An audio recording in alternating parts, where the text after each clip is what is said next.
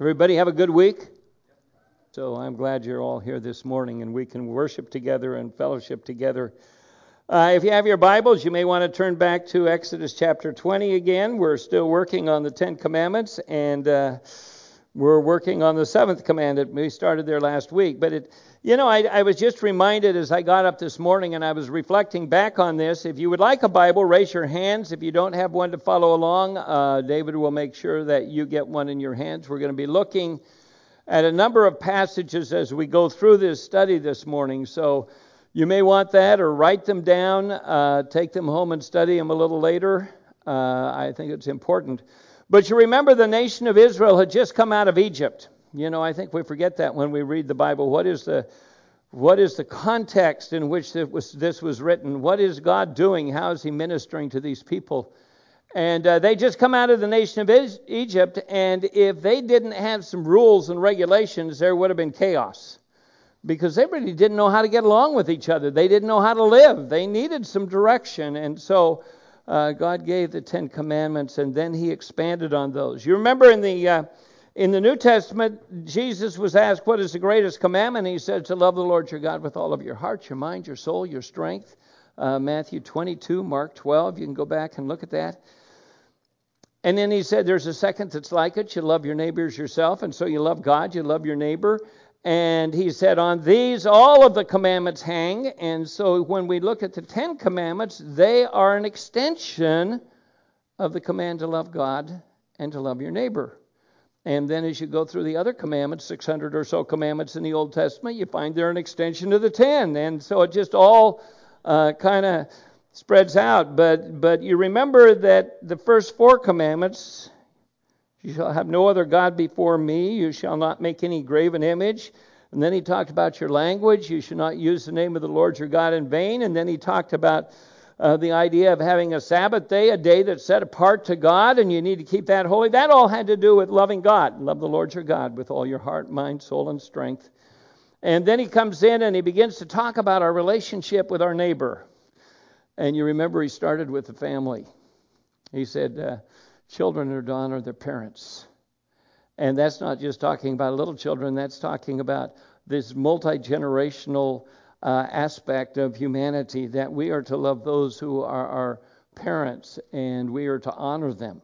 And that is so important uh, in terms of the generations. And then we talked about murder, and now we're talking about this idea of faithfulness. Because I think it's, it's really important to understand that the family is this basic unit in culture and society, and if the family unit within Israel was falling apart, the nation would fall apart. They wouldn't do well.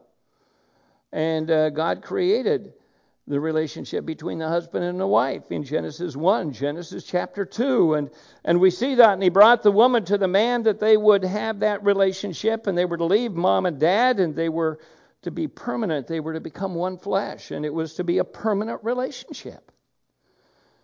Well, as we come into uh, the seventh commandment, that's really what he's talking about there is that permanence, that faithfulness, that aspect of trust. You know, I think that's foundational to a good marriage. It isn't what it says here, it says, You shall not commit adultery. That's the negative side. But today we talk about it as having an affair, or we talk about uh, breaking trust, or we talk about not being faithful. And, and those are kind of nicer words for adultery. People don't like us to say, oh, you're an adulterer.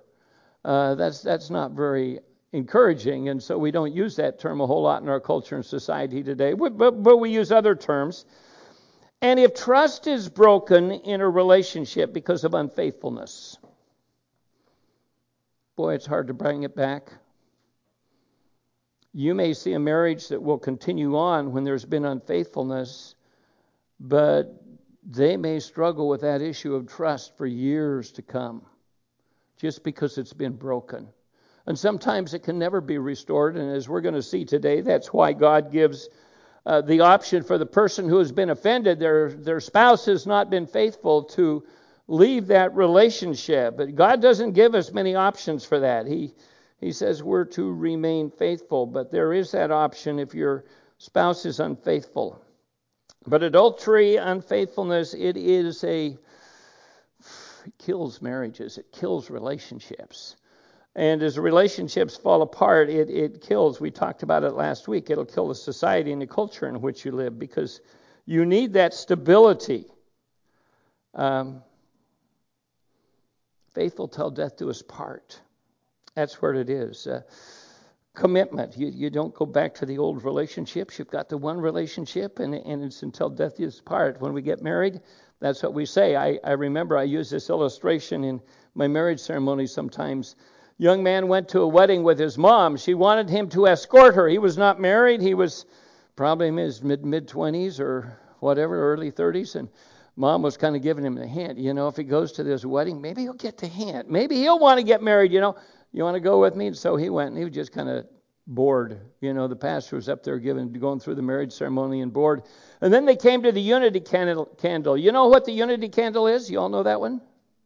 Yeah, where they have a big candle back here and two smaller candles on either side, and the bride and the groom go back and they light the one candle. This represents the groom, this represents the bride, this represents the family from which they came.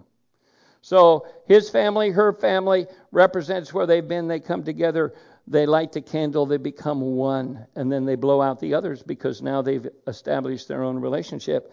And he leaned forward. He was kind of this young man. He leaned forward and he was watching this and he was really intent on it. And his mom saw that and she said, Oh, do you know what that means? Do you know what's, what the significance of that? And he says, Yeah, I know. And she says, Well, what does it mean? He says, No more old flames. You see, you don't have any more old relationships coming in there. They're done, they're over. You establish the one relationship. And that's really what we're talking about this morning. Uh, we are to be faithful in that relationship, and that's God's desire for us. Uh, Probably most of us, when we got married, if you're married here today, said that you would be faithful till the end. Marriage, faithful till the end, till we're separated by death. And uh, that, that was your commitment. That was certainly my commitment. And uh, I praise the Lord. Uh, that's been true for my wife and I. But it's a struggle for a lot of people. We, we read some statistics last week, and I said that over a third of marriages, one or both of the partners admit to cheating. Boy, that breaks trust. 22% of men said they've cheated on their significant others. 14% of women admit to cheating on their significant other. 36% of men and women admit to having an affair with a co worker. And I would say none of us really started out in our marriage with the intent of seeing that happen. I, I don't think that's the case. I think we started out with the uh, intent that I'm going to be faithful, she's going to be faithful, he's going to be faithful. It's going to be a great marriage. And uh, we read about David and Bathsheba last week, and I don't think David really intended to be unfaithful to. He had multiple wives.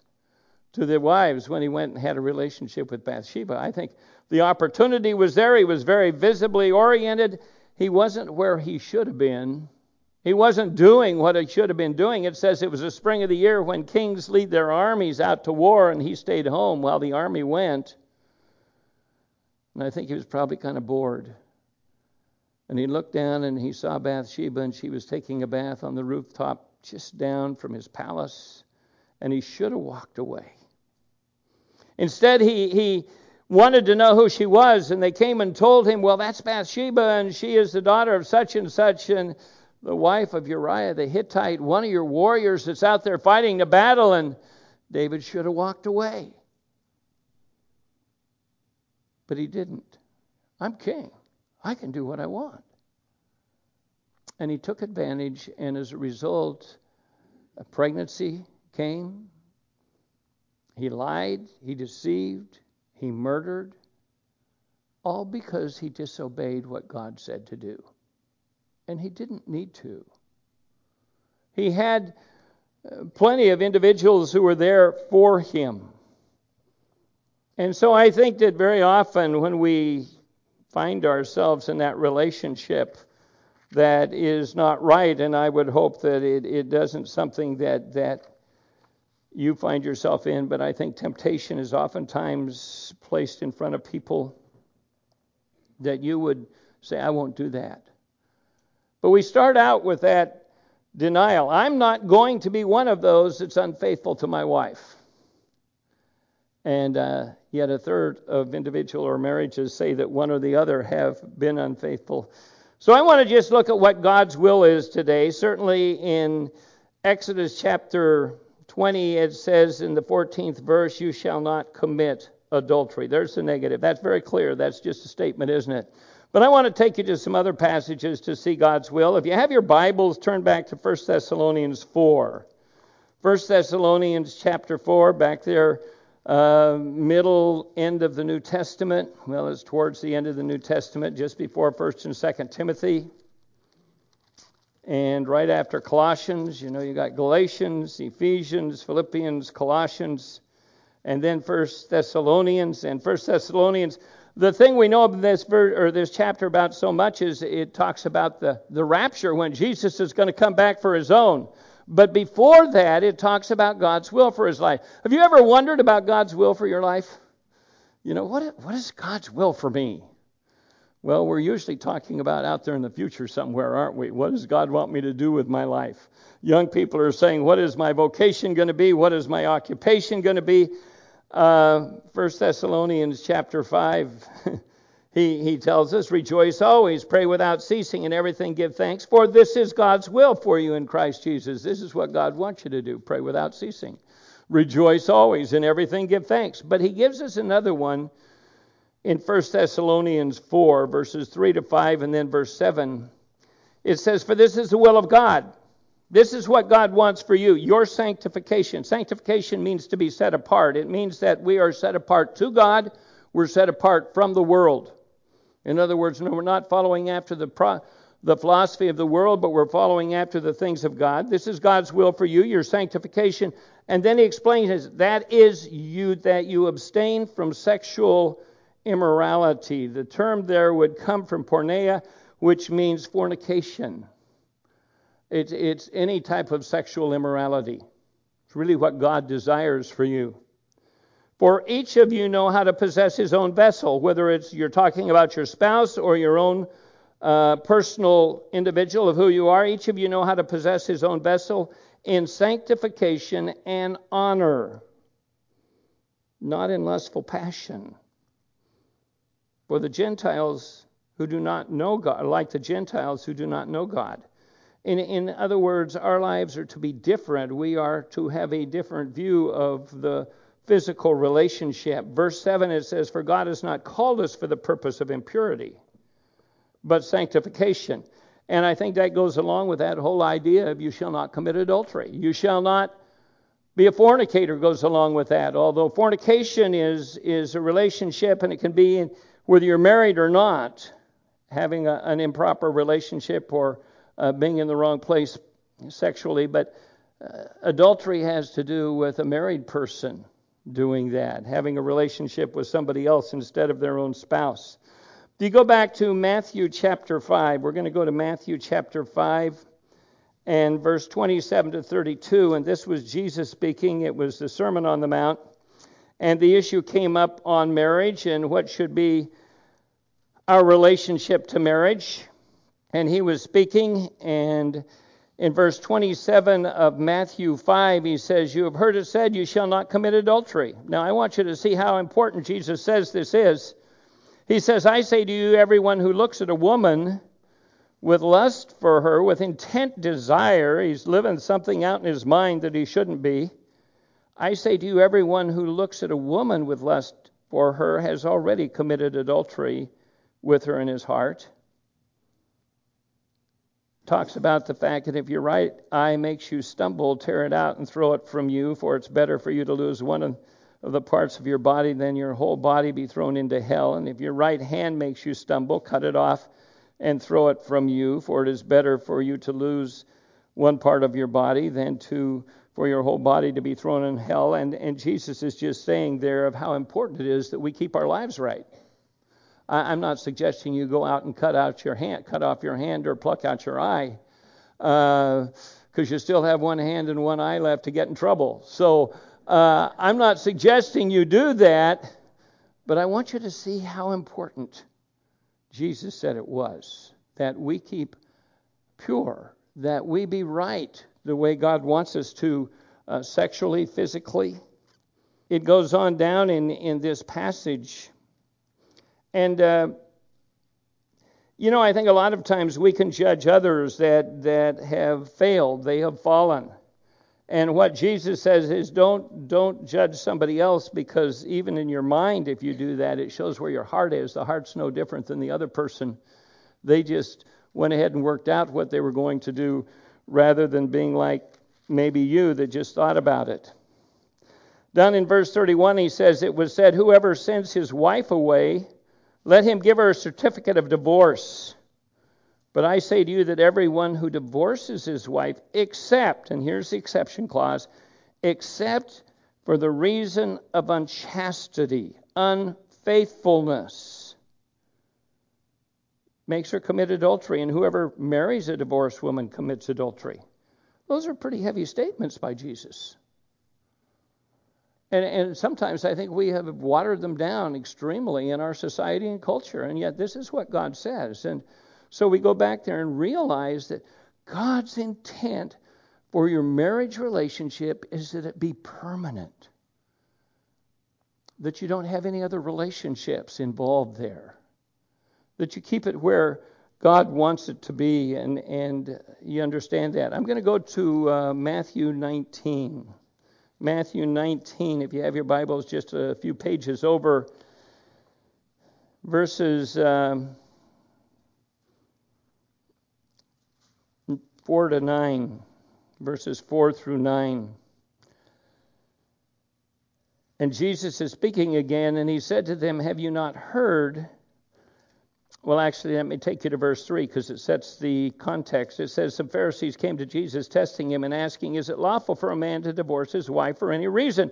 They, they, there were actually two views in, in Judea at that time in terms of divorce. One of them was a followed a, a, rabbi by the name of Hillel, and he said that, you know, if, if your wife does anything and you're displeased with that, women didn't have the right, but men did, you just give them a certificate and send them on the way.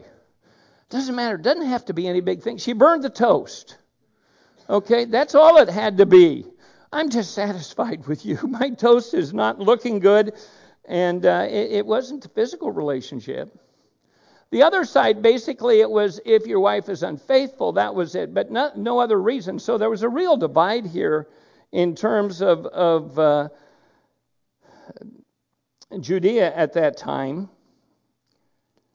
And so the Pharisees were coming and they were testing him on this. And he said, Is it lawful for a man to divorce his wife for any reason at all? In other words, she didn't make the bed right this morning, or, or whatever it was.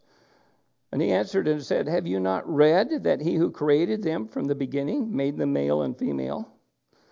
And he said, For this reason a man shall leave his father and his mother, they shall be joined to one to his wife, and the two shall become one flesh. And so they're no longer two, but they're one flesh. What therefore God has joined together, let no man separate. In other words, it's not God's will that your marriage end. That we remain faithful. And he said to him, Why then did Moses command to give her a certificate of divorce and send her away? And he said, Well, because of your hardness of heart, Moses permitted you to divorce your wives. For from the beginning it was not this, been this way. And I say to you, whoever divorces his wife, except for, and this is it, immorality, and marries another woman, commits adultery.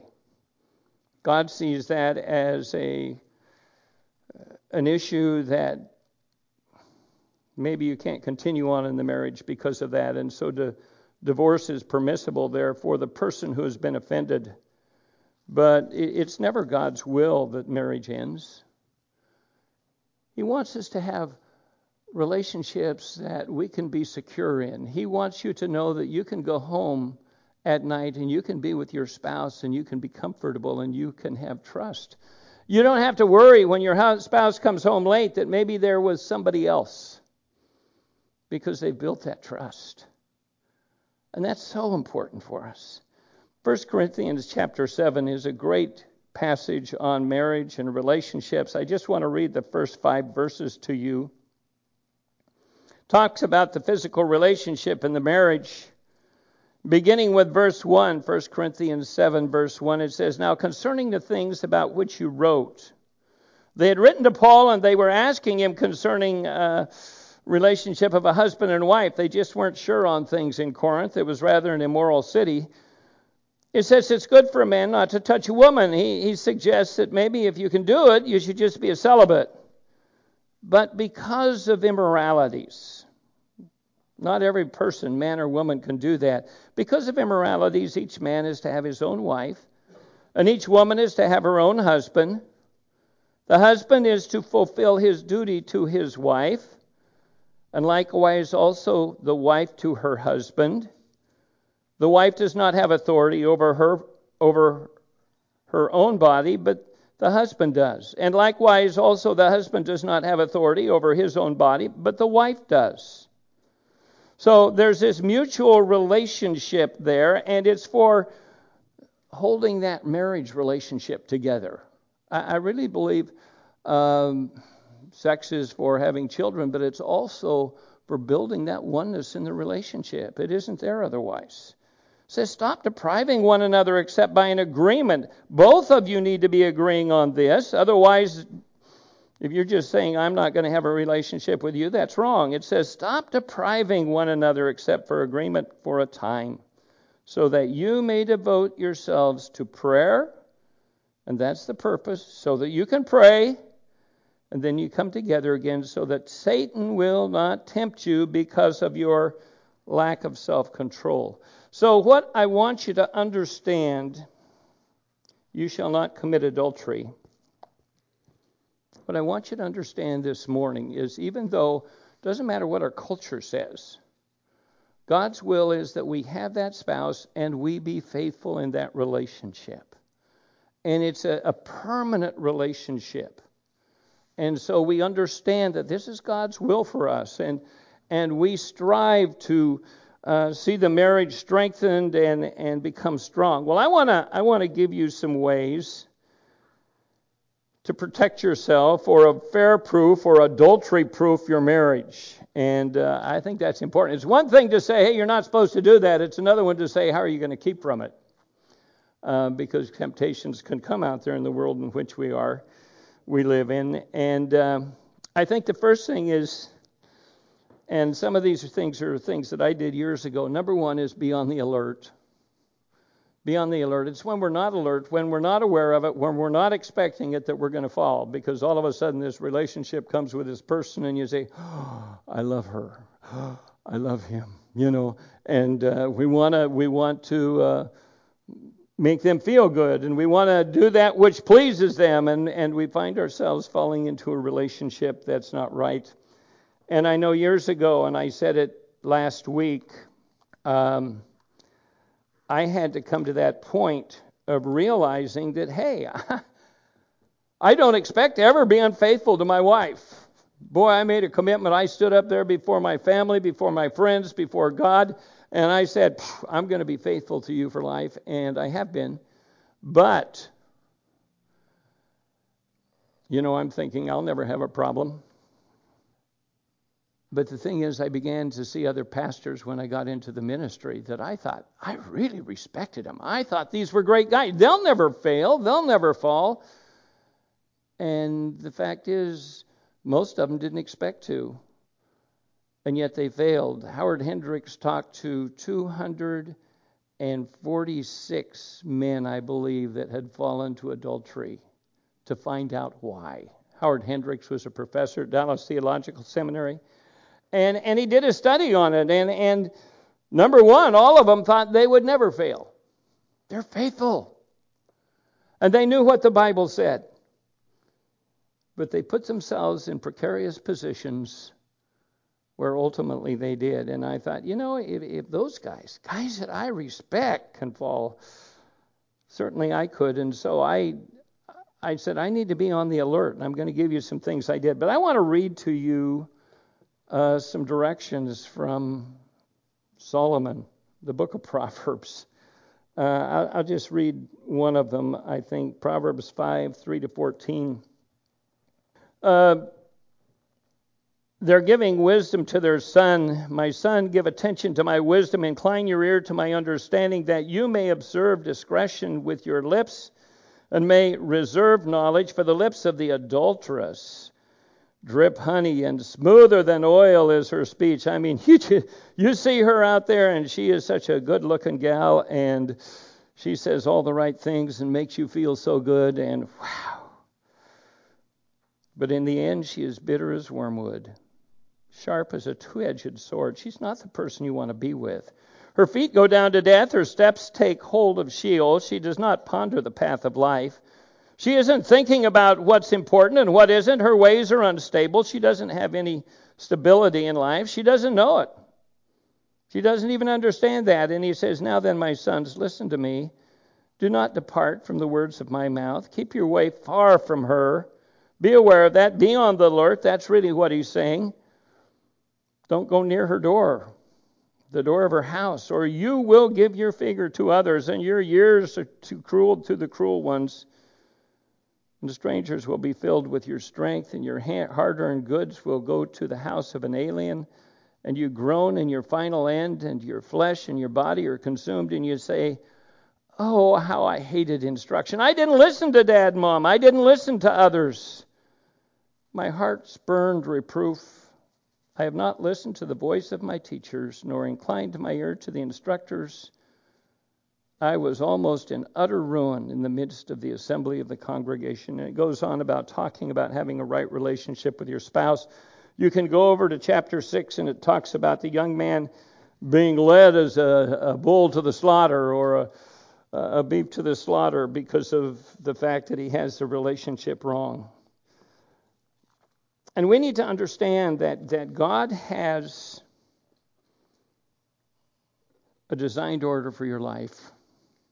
And it's that one person that He has for you. And you need to understand that. I, I was reading through some illustrations and I came to a statement by uh, Dear Abby, Abigail Van Buren. She used to be in newspaper. We don't read her. She's gone. I believe she's died. But uh, she wrote this one, and it was very classic.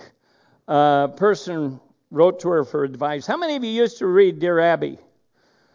How many of you have no idea who Dear Abby is? Yeah, she, was a newspaper columnist, and she uh, she was kind of a gossip lady, and, and you'd write and you'd get her advice, and she'd give you advice. And it says a man wrote, "Dear Abby, I'm in love, and I'm having an affair with two different women." Man, this guy's got problems. I'm in love and I'm having an affair with two different women other than my wife. Oh, Abby, I love my wife, but I love these other women too. Please tell me what to do. Oh, but don't give me any of that morality stuff. Signed, too much love for only one. There's a guy that had a big ego. In this case, Abby wrote a, a classic response. I want you to hear this. Dear, too much love for anyone, for only one. I'll get that right. Dear, too much love for only one.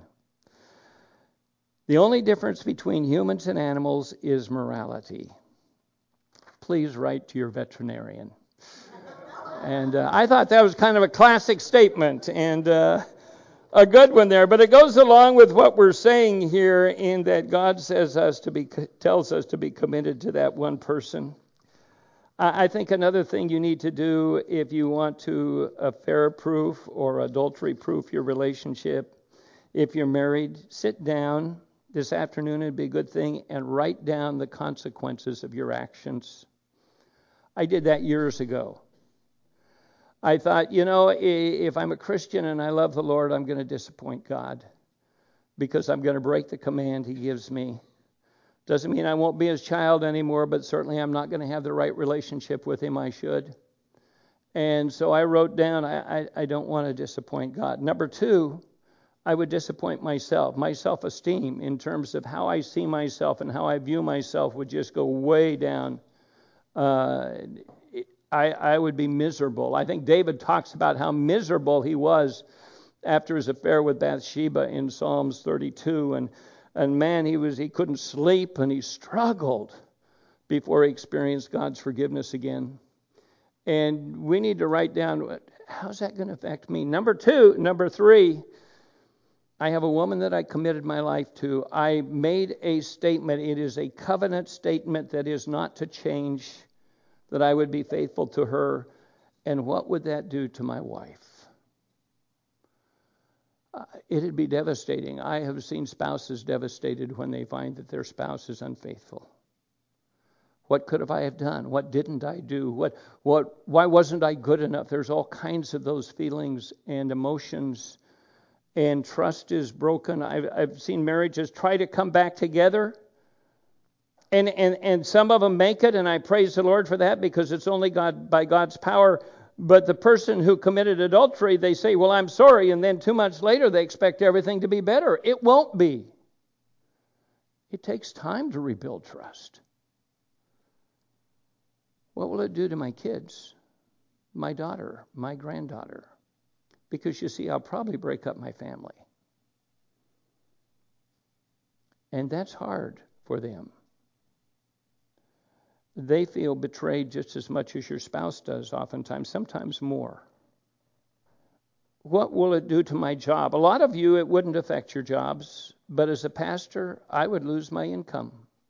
All the time I did preparing to go into the ministry would be gone in just that quick. Because I would no longer be qualified to be here. What would it do to some of you who put your trust in me as your pastor? And there would be people who may even just fall away from God or not walk with Him anymore. Their marriages may be in trouble. Uh, they've stayed together simply because they've looked at our example and it's not there anymore. And I write, wrote all those things down. I had a bigger list than that. But it, it affects so many people. You shall not commit adultery. It's pretty clear. And as we look at the effects, they are numerous. I, I looked at another person's suggestions of how to get it right. And, and, number one begins before you're married. And I would tell you if you're a parent today, you need to teach your children this. If you are not married, you need to see this for yourself. 2 Corinthians chapter 6 verse 14 Do not be bound together with an unbeliever for what partnership have the righteousness with lawlessness and what fellowship has light with darkness New International Version King James Version don't be yoked together with an unbeliever. And I would say that has to do more with the fact that they just say, oh, yeah, I'm a believer, to the fact that do they really live for the Lord? Do they really love God? Because it's very easy for someone to say, I believe, oh, yeah, let's get married. I believe. And then when they get married, they really weren't committed to begin with, and you're still rather unequally yoked or not bound together where you should be. And so be careful about that. I, I, would say with your young people, tell them to be careful who they date. Very easy to just go out with people who may not really be committed to Jesus Christ. And you don't know what's going to happen with your emotions because you can fall all over in love with that person say, Oh, I've just got to be married. I can't stand it. Truly committed Christians, center your marriage on Christ. Number two, be devoted or devote yourselves to His Word. Make spiritual growth a priority in your relationship. Follow the biblical principles. Number three, to improve your marriage, to make it stronger. Don't ever be satisfied with where you are, make it better. You know, God didn't call us to be involved in marriages that are boring and ugly, and we don't want to be there. But I got to be there because I'm a Christian. He wants us to have vital, active marriages where we're working to improve our relationship with one another and be stronger and have a better marriage. Make your spouse your priority. We have a lot of priorities in life, but uh, whether it's your church or your job or your kids, they need to know that you are committed to your spouse first. I, I believe that being a minister is a priority for me, but I'll tell you what, the Bible says if I don't have it right with my wife, I'm not supposed to be here. So that's got to be a priority. You make that a priority. Meet the physical and emotional and sexual needs of your spouse. That's number five. I think that's important that we get to know them and get to know what their needs and then avoid tempting relationships that can lead you into that. It may be something on the job, spending too much time with somebody of the opposite sex that you just really have gotten to like. And so you be careful. Be careful. Now let me just say as I as I close this service, divorce is not the unpardonable sin. God says he forgives all things. And you go to the Lord and you are truly remorseful and you are sorry for what you've done. And I'll tell you what, if we confess our sins, he's faithful and righteous to forgive us our sins and to cleanse us from all unrighteousness. And and you get a new start with God. But I'm going to give you a warning. You may get the new start with God, but it won't necessarily change the results of your physical relationship down here. Doesn't mean that God's necessarily going to force your spouse to stay with you or that everything's going to be perfect between you and your kids. God forgives. Uh, John chapter 8, we see the story of the woman that was caught in adultery and she was brought to Jesus.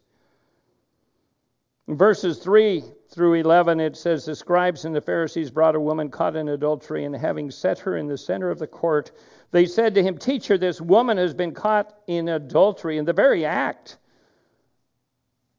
We don't know who she was caught with, if she was a harlot. We don't know if she had a relationship with some of the others that were bringing her. We don't know the background there. Now, in the law, Moses commanded us to stone such a woman. What then, shall, then do you say? And, and they really didn't care about her. They were trying to trap Jesus.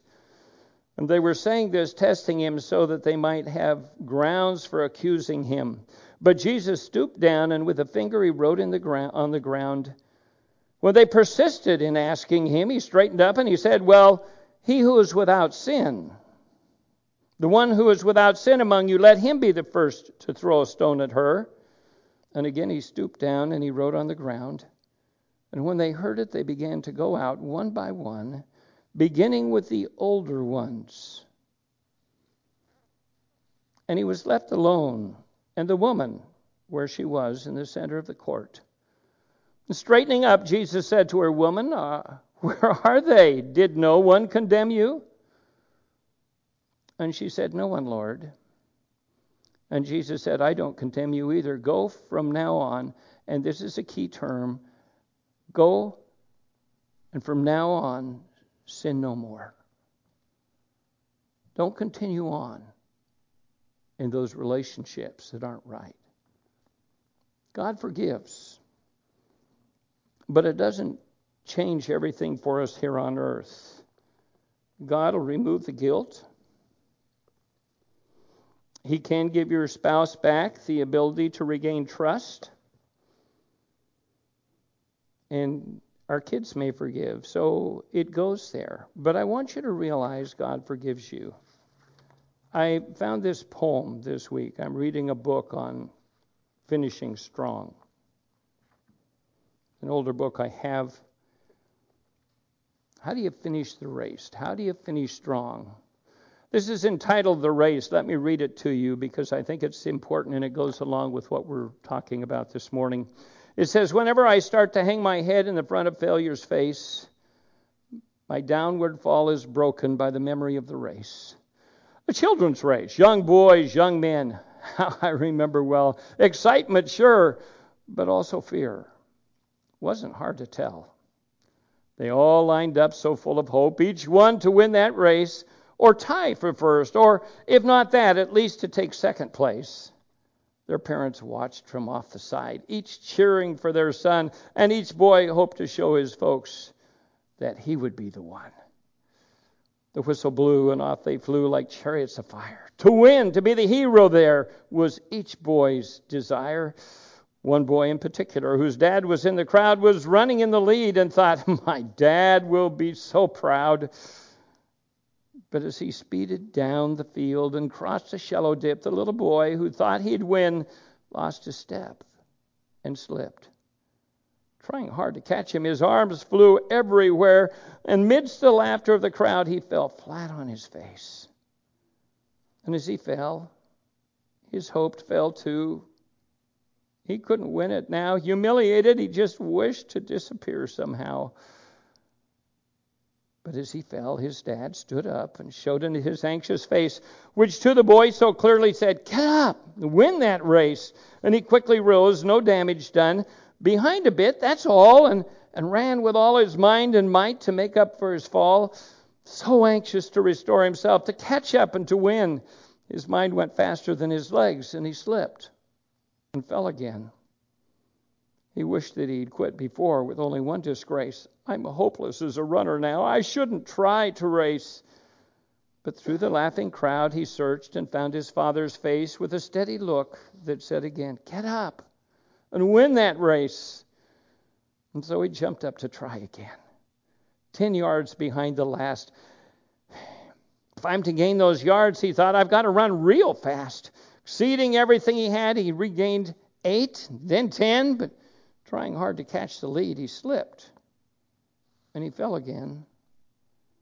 Defeat. He lay there silently, a tear dropped from his eyes. No sense in running anymore. Three strikes. I'm out. Why try? I've lost, so what's the use? He thought. I, I'll live with my disgrace. But then he thought about his dad, who soon he'd have to face. Get up. An echo sounded low. You haven't lost at all. For all you have to do to win is rise each time you fall. Get up, the echo urged him on. Get up and take your place. You were not meant for failure here. Get up and win that race. So up he rose to run once more, refusing to forfeit. And he resolved to win or lose, that win or lose, at least he wouldn't quit and so far behind the others now, the most he'd ever been. Still, he gave it all he had and ran like he could to win. Three times he had fallen, stumbling. Three times he rose again. Too far behind to hope to win, he still ran to the end. They cheered another boy who crossed the line and won first place. Head high and proud with and happy, no falling, no disgrace. But when the fallen youngster crossed the line in last place, the crowd gave him a greater cheer for finishing the race. And even though he came in last with head bowed low, unproud, he would have had you would have thought he had won the race to listen to the crowd. And to his dad, he sadly said, to his dad, he sadly said, I, didn't do so well. Oh, to me you won, his father said. You rose each time you fell. And now, when things seem dark and bleak and difficult to face, the memory of that little boy helps me in my own race. For all of life is like that race with ups and downs and all. And all you have to do is win, to win is rise each time you fall.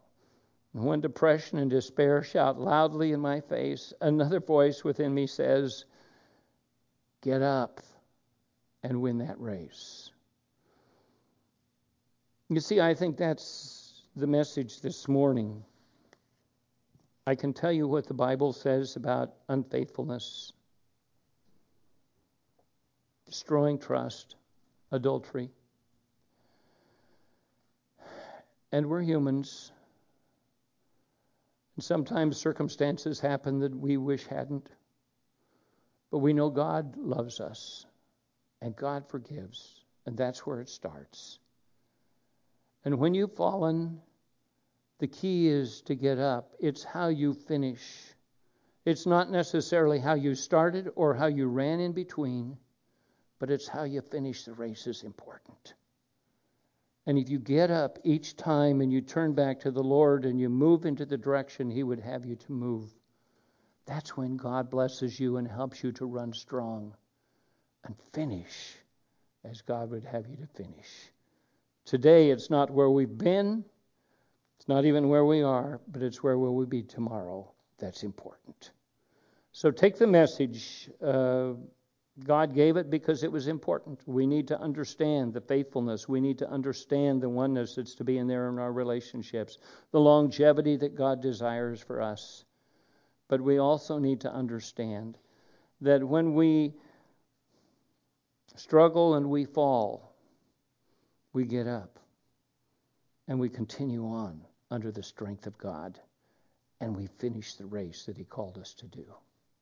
Let's pray, shall we? Father, it's kind of a hard message. It's a hard message because sometimes we look back and say, I wish it hadn't worked out that way. I wish that hadn't happened. I, I but wishing doesn't change things. But you forgive. And you're there like that dad with open arms. Get up, and finish the race. Move on from today knowing the mistakes you've made and be successful through the rest of your life. I would pray that for each of us here, not necessarily even just with the physical relationship, but in every aspect of our life, that when we slip and we fall, that we look up and we see you and we see your face and say, Well, this is what God wants. And we get up and we ask your forgiveness. We come with true remorse, Father, because it doesn't do any good just to say, Hey, forgive me. We come with repentant hearts and we help you to restore our lives and give us the strength we need to run the race that is before us. Fixing our eyes on Jesus, it says in Hebrews chapter 12, the author and perfecter of our faith. Thank you, Father, for your forgiveness. Thank you for the message. I pray for each relationship here that you would just give strength to husbands and wives and for relationships that will be in the future, and that you would give us the strength to run the race as you would have us to faithful to the end. Thank you, Father. In Jesus' name we pray. Amen.